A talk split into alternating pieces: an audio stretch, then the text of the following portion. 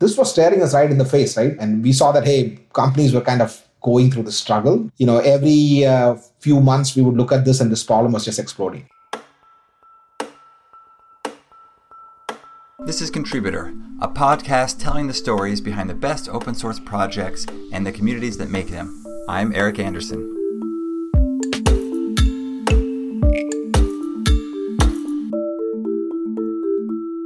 Today we have Jeu George, who is a co-founder and co-creator of both Netflix Conductor, the open source project, as well as more recently Orkes, a company offering a managed conductor as a service. Jew, thanks for coming on the show. Hey, thanks for having me, Eric. Uh, super excited to be here.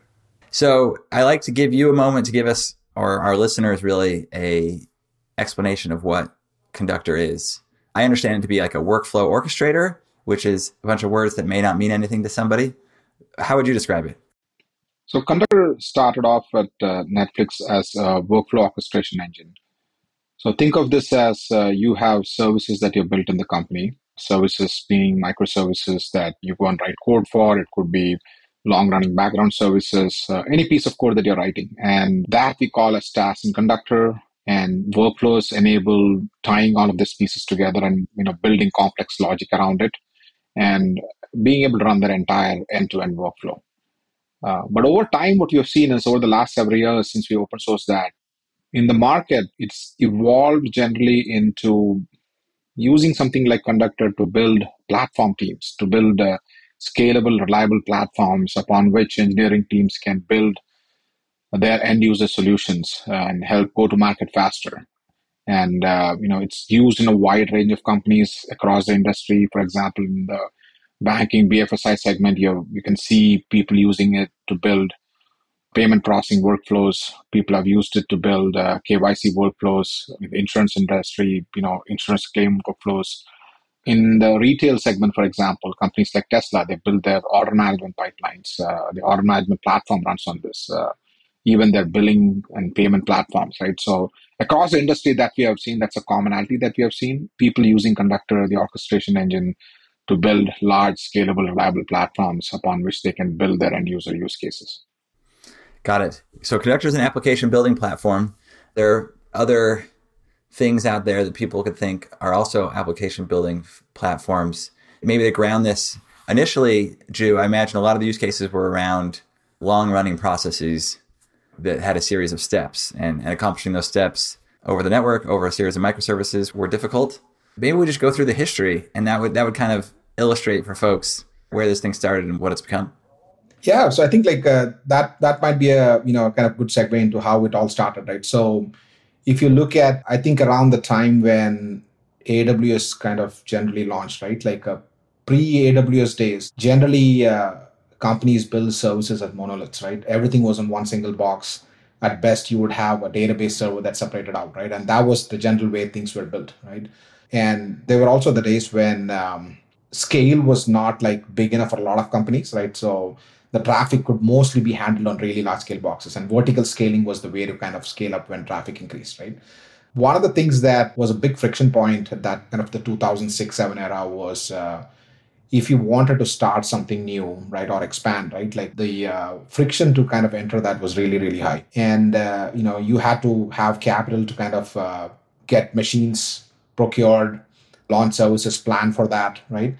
And AWS kind of saw that as a really great opportunity and this came up with this notion of cloud, right? And generally, if you think about it, makes it very easy for someone to kind of launch services because uh, you didn't have to worry about procuring machines, like how long you had to keep it for, recycling them, and all of that stuff, right? One of the things that it did is, was uh, basically from an engineering perspective, right? It made it very, very simple to kind of launch services, right? Netflix saw a big benefit in that, right? And it made a significant call that I kind of altered the course of how people build services and build companies thereafter. Was basically, I think it was the first company of its size to completely operate in the cloud, right? Got rid of all its data centers, was completely in the cloud and that led to one other interesting problem right? Because it made it super easy to kind of see, uh, create services like uh, it also created orchestration challenges. Because before everything was in one box it was easy to do that. Now everything was getting distributed right? And uh, that is one of the things that conductor was trying to solve right? You build all the services. Now you need to make a business sense of it pre-conductor era, all of those was done by other services. You know, you you build a service, call into all the other services that return, make business sense, and return whatever you need to, right?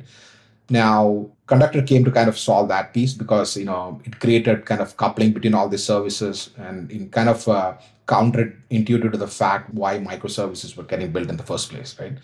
Some of the use cases also led into long-running workflows, right? Uh, sometimes there were processes, uh, especially in the media entertainment industry, content acquisition. There would flows that would last several hours to weeks to months and today we have in use cases that last several years right so that was one of the use case but uh, because it was built as a very very general purpose orchestration engine it would also handle cases where you had to do orchestration sub 100 milliseconds as well right so it, it basically does a wide variety of use cases so uh, very general purpose and uh, one of the things that we also realized was um, around that point in time netflix also made a fundamental shift in strategy to uh, move from licensed content to kind of original content, right? Because like uh, content creation was kind of the differentiator in the industry. To achieve that, it also meant that uh, you had to create content at a scale that was never done before in history, right? And that meant creating the world's largest production studio, also one of the very initial use cases for Conductor, right? So we also understood that if something this like this was going to be used in the company, it was most likely going to replace your core flows because you probably already had something before. What that meant is if it's running the core of a business, reliability was the number one tenet of things about building conductor. And the second one was every company is different. Their language stacks are going to be different. So making it language agnostic making it cloud agnostic right? So these were kind of the fundamental principles of uh, kind of building conductor right? And i think eventually that's how it's evolved as well right? Like uh, when people looked at it it's a very general purpose orchestration system and uh, if you look at companies like tesla for example huge usage within the company started from using car order management systems, right? That was like eight month long workflow before your car uh, you know comes home once you place the order, right? That runs on Conductor, right? Um, then they started using this for payments and billing, use it for CI/CD pipelines, right? And then across the industry, right? FinTech, retail, supply chain, healthcare, it was getting used everywhere. And and when we talked to around before starting Orkes, we also talked to around 50, 60 companies. And one of the commonalities that we saw was like people were using this to build platform teams over which they could unlock their end user use case and scale. So distributed application building platforms. That's essentially what like Conductor has really evolved into. Okay, so so yeah, I, thank you, Jeu, because I think I was trying to push you in the direction at the beginning of like there's certain use cases that are more fitting for Conductor, and I think you've you've helped me understand that no, this is a general application platform, and and maybe to provide some specificity, if I understand it right, what Conductor offers are are kind of modules, uh, you know, common patterns that people want to employ when building an application. And rather than repeat themselves over and over or reinvent the wheel every time, Conductor gives it, gives them these kind of, if you want to call them modules out of the box, to do common things you'd want to do with distributed applications. Whether that's retries on failure, whether that's have logical workflows like trigger this next step unless this condition exists and then trigger that, then trigger that next step. You know wait until this step is finished until you do something else. All these patterns people may want to do you've codified those into standard kind of bulletproof ways that then people can pull off the shelf and, and employ exactly. And if you look at like you know general platform teams in most companies this is exactly what they do right? Like they rinse and repeat these things in, in, in companies all the time right? So that's one piece of the puzzle right? Um, you called about hey when when things uh, fail how do you go and do the retries for example right? Like uh, and those kind of things are inbuilt into the conductor and battle tested over the last few years in you know thousand odd companies right? There's also this uh, sense of uh, it also kind of enhances and encourages use of uh, like reusable pieces of code right? So you give an example right so if you are in the retail industry or supply chain industry right like uh, payments is a core part of the system, right? It's not exactly as a company, that's not what you're doing, but then you are integrating with payments providers, right? Or maybe when something finishes, you're sending a notification to a customer who, who kind of placed the order. So email, sending email or sending an SMS notification, right? Not the core part of your business, but once you build it as a building block, right? As a small task or as a small service, now it also encourages you because you have a repository of tasks and flows that you built uh, within Conductor. And now you can take that and then you know inject it into another flows that you're doing. So it encourages reuse as well in addition to the things that we already talked about. Okay so so conductor brings with it its own common patterns and modules but individuals at a, at a team can can also build modules and have Conductor gives them a mechanism to kind of share and, and manage those within the organization. Exactly. And uh, that's a big value add. Like, you know, when we talk to customers, you know, customers of Orkes who are using Conductor, the enterprise grade Conductor that we're doing, like, even before you use a specific module, you can see how the SLA for that is going to look like, right? Because you have past history of that on all the workflow, you know, runs that's been run over the last three months, for example, right? So you can pick up a task and say, if I were to use this in my flow, how would my end-to-end SLA look like, right? And that's a big value add because you can see that, hey, maybe there's you know hundreds of millions of executions in the last quarter for that particular task. It has an you know four nine success rate so you can just blindly pull that and then use that without worrying about your end-to-end slas right? But on the other hand like you know if you see something valuable but you know it's a you know two nine sla and uh, if as a service you're providing like a four nine sla you know that you're not going to meet your standards right? So you get that kind of visibility as well into the you know especially when you're kind of reusing tasks as well and Netflix was kind of early to, I mean, there, there's other uh, solutions out there for doing this kind of thing, but Netflix seemed to be kind of on the cutting edge, certainly of consuming public cloud. They ran into these problems, Release Conductor. How long, how long ago was this? Remind me. So this was around 2016 is uh, when we kind of build build this out, and I think over the course of 2016 we got it to a place where it started getting widely used within the company as well, right? I think towards the end of 2016 is when we decided to open source that, right? And how, how does that conversation go? Yeah, so I think like one of our co-founders and you know Viren, like you know he was in the wrote the first line of code into Conductor, right? So this was getting. I think there was a there was a problem that we were seeing that was the industry was actually going through, right? Uh, and Netflix was kind of deep into that, right? And we could see the journey that the companies were taking, right? And we knew that hey, we had a two year head start to see all of these problems and we had a solution in place right? And uh, culture was like the focus is going to be on being the largest content provider get to you know 200 500 million subscribers over time not spin off like other businesses. Uh, you know i think you know aws did a fabulous job with that. Like they were in the retail industry but they saw hey uh, you know there's a bunch of tooling out there that could benefit the industry and they spun off a business unit but netflix was not going in, in that in that direction right? And so However, they encouraged uh, uh, engineers in the company to go and say, if there's like great tooling that you have built, great products that you have built, yeah, you know, feel free to open source that, right? And there was a culture within the, and there was this Netflix OS, this umbrella of products, right? And uh, it just naturally fit into that, and then that's how we decided to open source that. And is there like an open source czar that you go to and say, "I've got this project, can we release it?"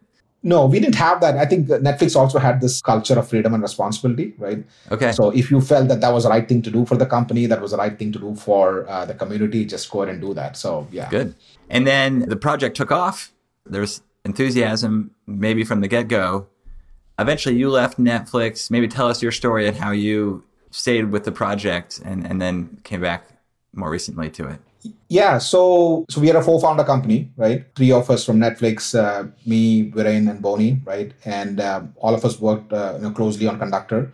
Some directly into the project. Some of us, like me, me, you know, when I started off, like I started to use Conductor as a user, right?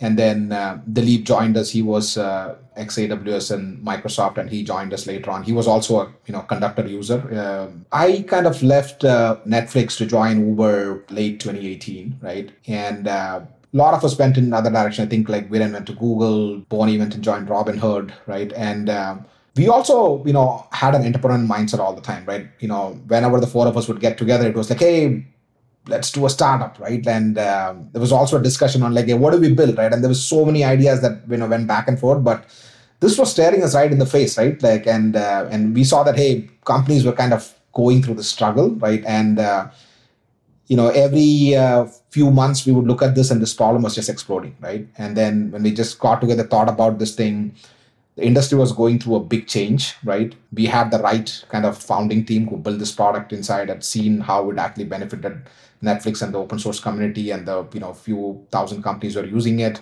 And i felt like you know that was the right time to go and like launch a company around this right? And then we got together somewhere mid 2021 and you know decided hey let's go go after this and you know that's how it happened now, maybe as the project matured, we've talked a little bit about how it's become more general, but you, you've taken on, tell us about the market as it exists today. It seems like it's evolved quite a bit.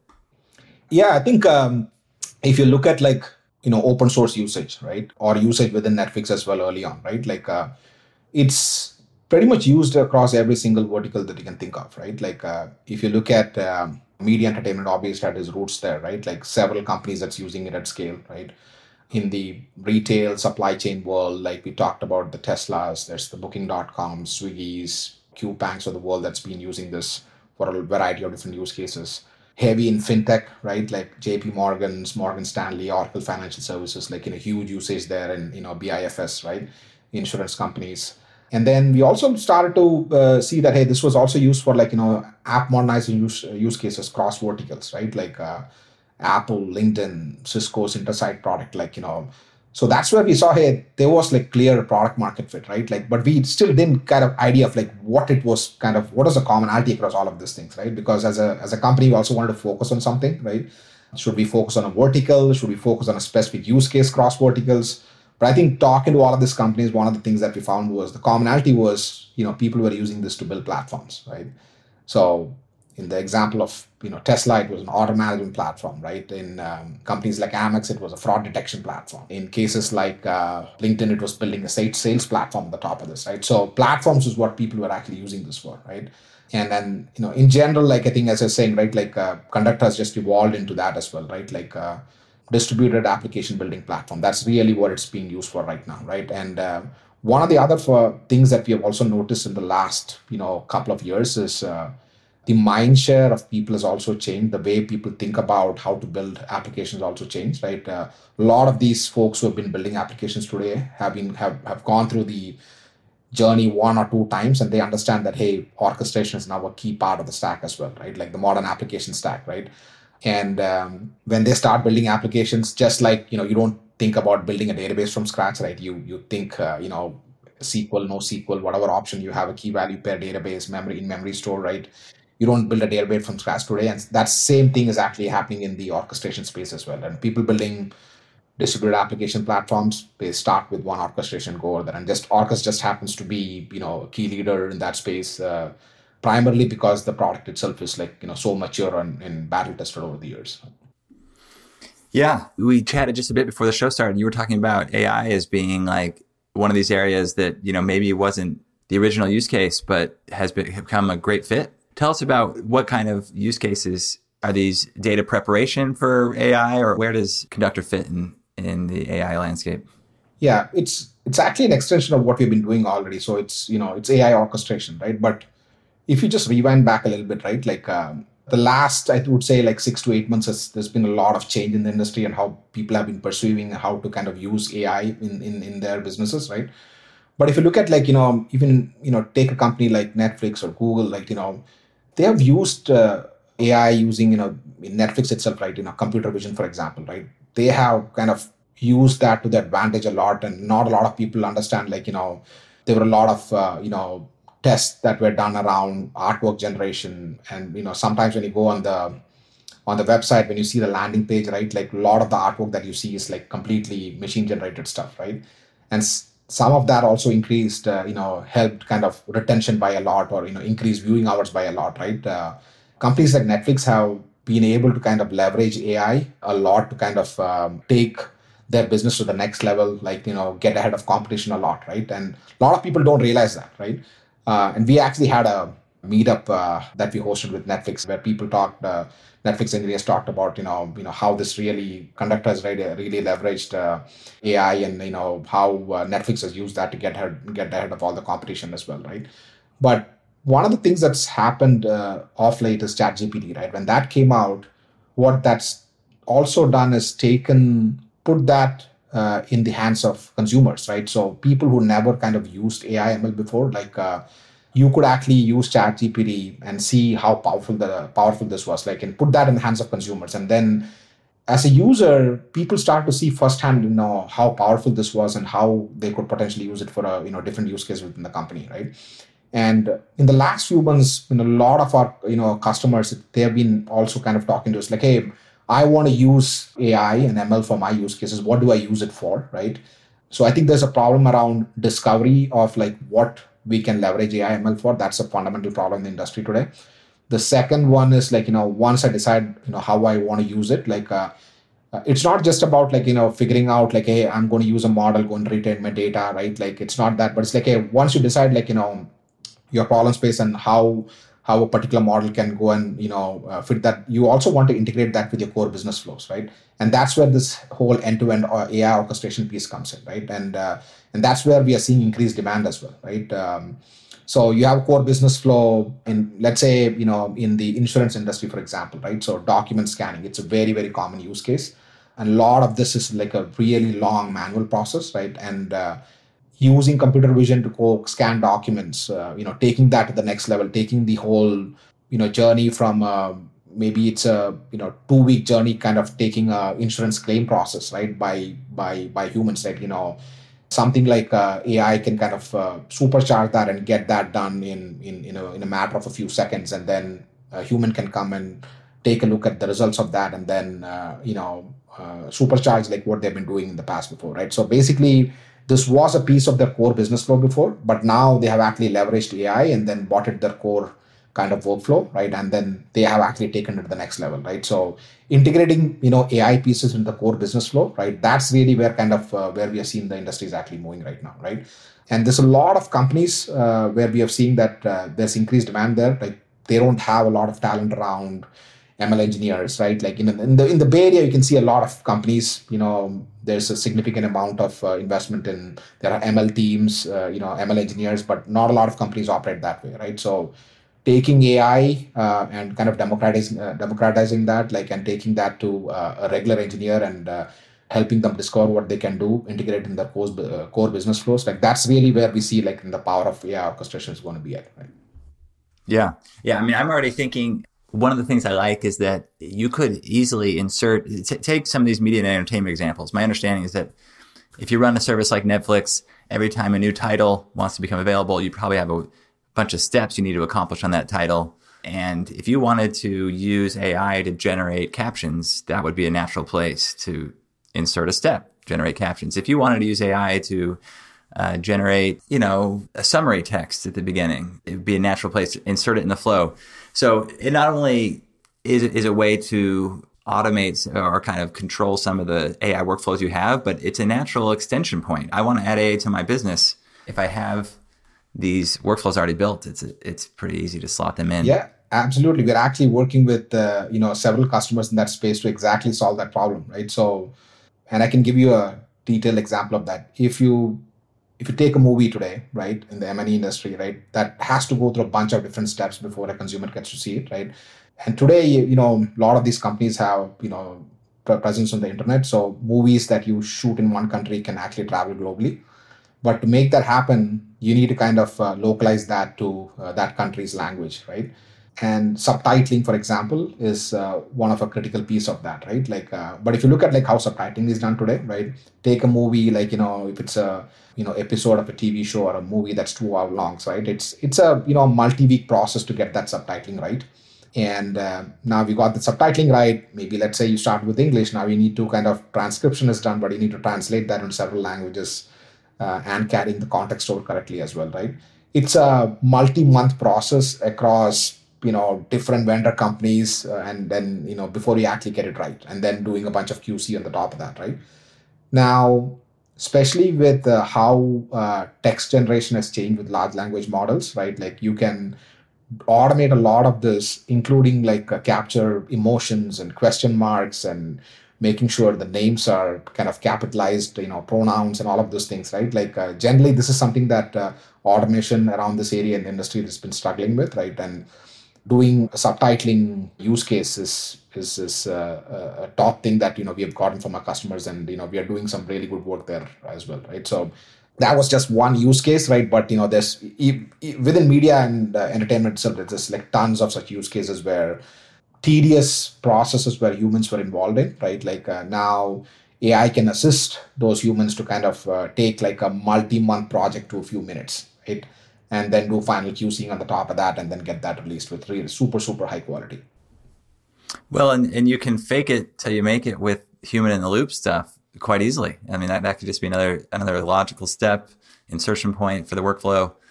So that, that's exciting on the A front, uh, given everyone's excited about that. But more generally, I also think you're finding a home in the broader maybe you've already spoken about this, Jeu, the the application stack. I mean, rather than being an appendage, a thing in certain use cases you need, I think the market is recognizing that workflow orchestration is, requ- is required is kind of a standard part of every application now.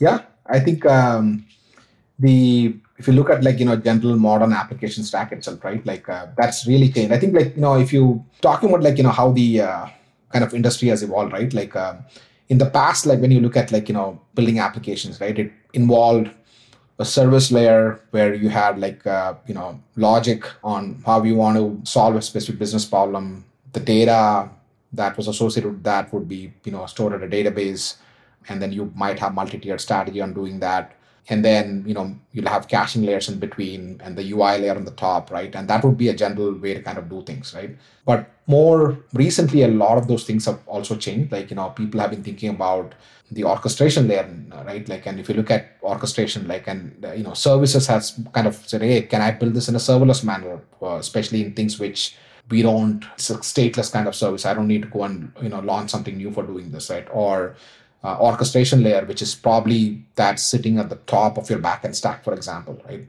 Handling both uh, synchronous and asynchronous flows, for example, right? Application, uh, you know, logic layer that's kind of cleanly separated out, right? And then, you know, there's also the whole, you know, transactional logic platform, right? Like, you know, kind of different uh, uh, good players in the space there, right? So I think like uh, the way people have been thinking about uh, building modern applications have also changed. Orchestration, again, you know happens to be one of the key uh, uh, pieces of the stack right? Like sitting right on top of everything that you do on the backend right? Like uh, and typically you know it, it's been the entry point on how you enter your backend stack right? So and that layer is actually will actually grow and you know become even more important because that layer has like now visibility into everything that's happening within the company right? Uh, and so it's a natural fit into solving other problems that sit on the side as well. So for example you know observability, for example, right? Uh, or how do you just make like kind of debugging like so so simple because like now it has like a visibility to the entire thing, right? Uh, and it not only kind of provides value to the core developer or the DevOps who's kind of uh, you know writing and managing those flows, but also now gives insight to the business leader, business unit leaders, like hey, I have X number of services within the company or X number of applications with the company, like, but I want to get visibility into what are the services where the SLAs are gone up or gone down? Like, or where is my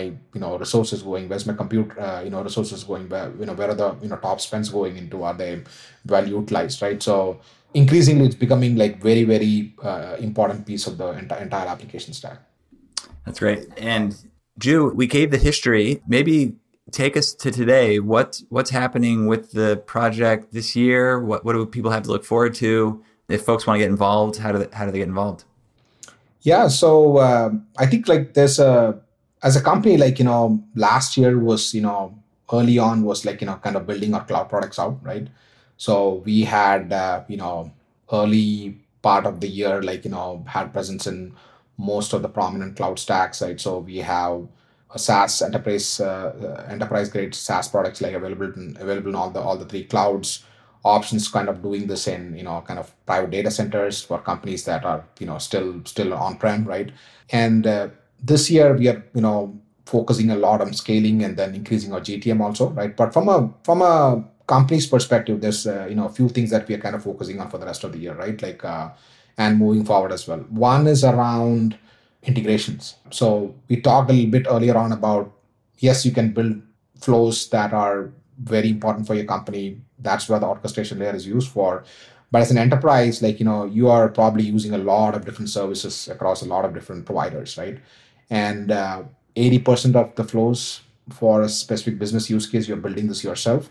But there is this 20% of the use case which you might need to integrate with other uh, enterprise applications that you have in the company already. So maybe when you finish a flow you want to kind of uh, notify something on slack right? Or you might have to uh, you know uh, send a pager notification when things go wrong in some areas right? Or other things like you know Zendesk, Zendesk integration or you know integrating with Stripe for doing payments for example right? So there are these uh, popular enterprise applications that we are providing direct integration support with right? And that we are doing right from a very granular level on just you know cop, calling like you know API integration, task level integration, end to end flow integrations, right? Like uh, making it very easy for people to one adopt Orkes within the company and then integrate with all of the uh, you know kind of key applications that they have within the within the within the company itself, right?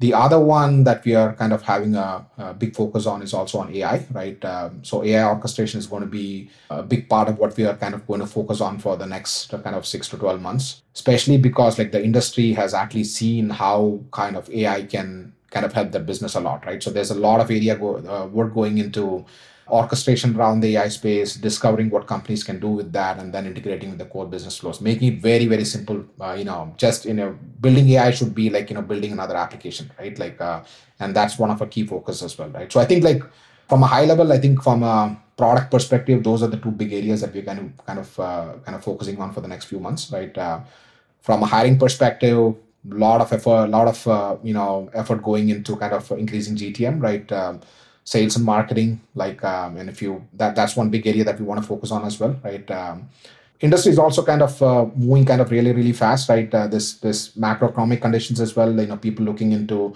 how can i kind of uh, leverage this to you know reduce tco costs right? Like um, that's actually helping you know playing in our favor as well right? Like uh, because now you can consolidate a lot of these things uh, and get them all behind like a single orchestration because it's very general purpose like you know one one tool can you know kind of serve a lot of use cases within the company as well right? So those are kind of the high level things that we're kind of focusing on as a company.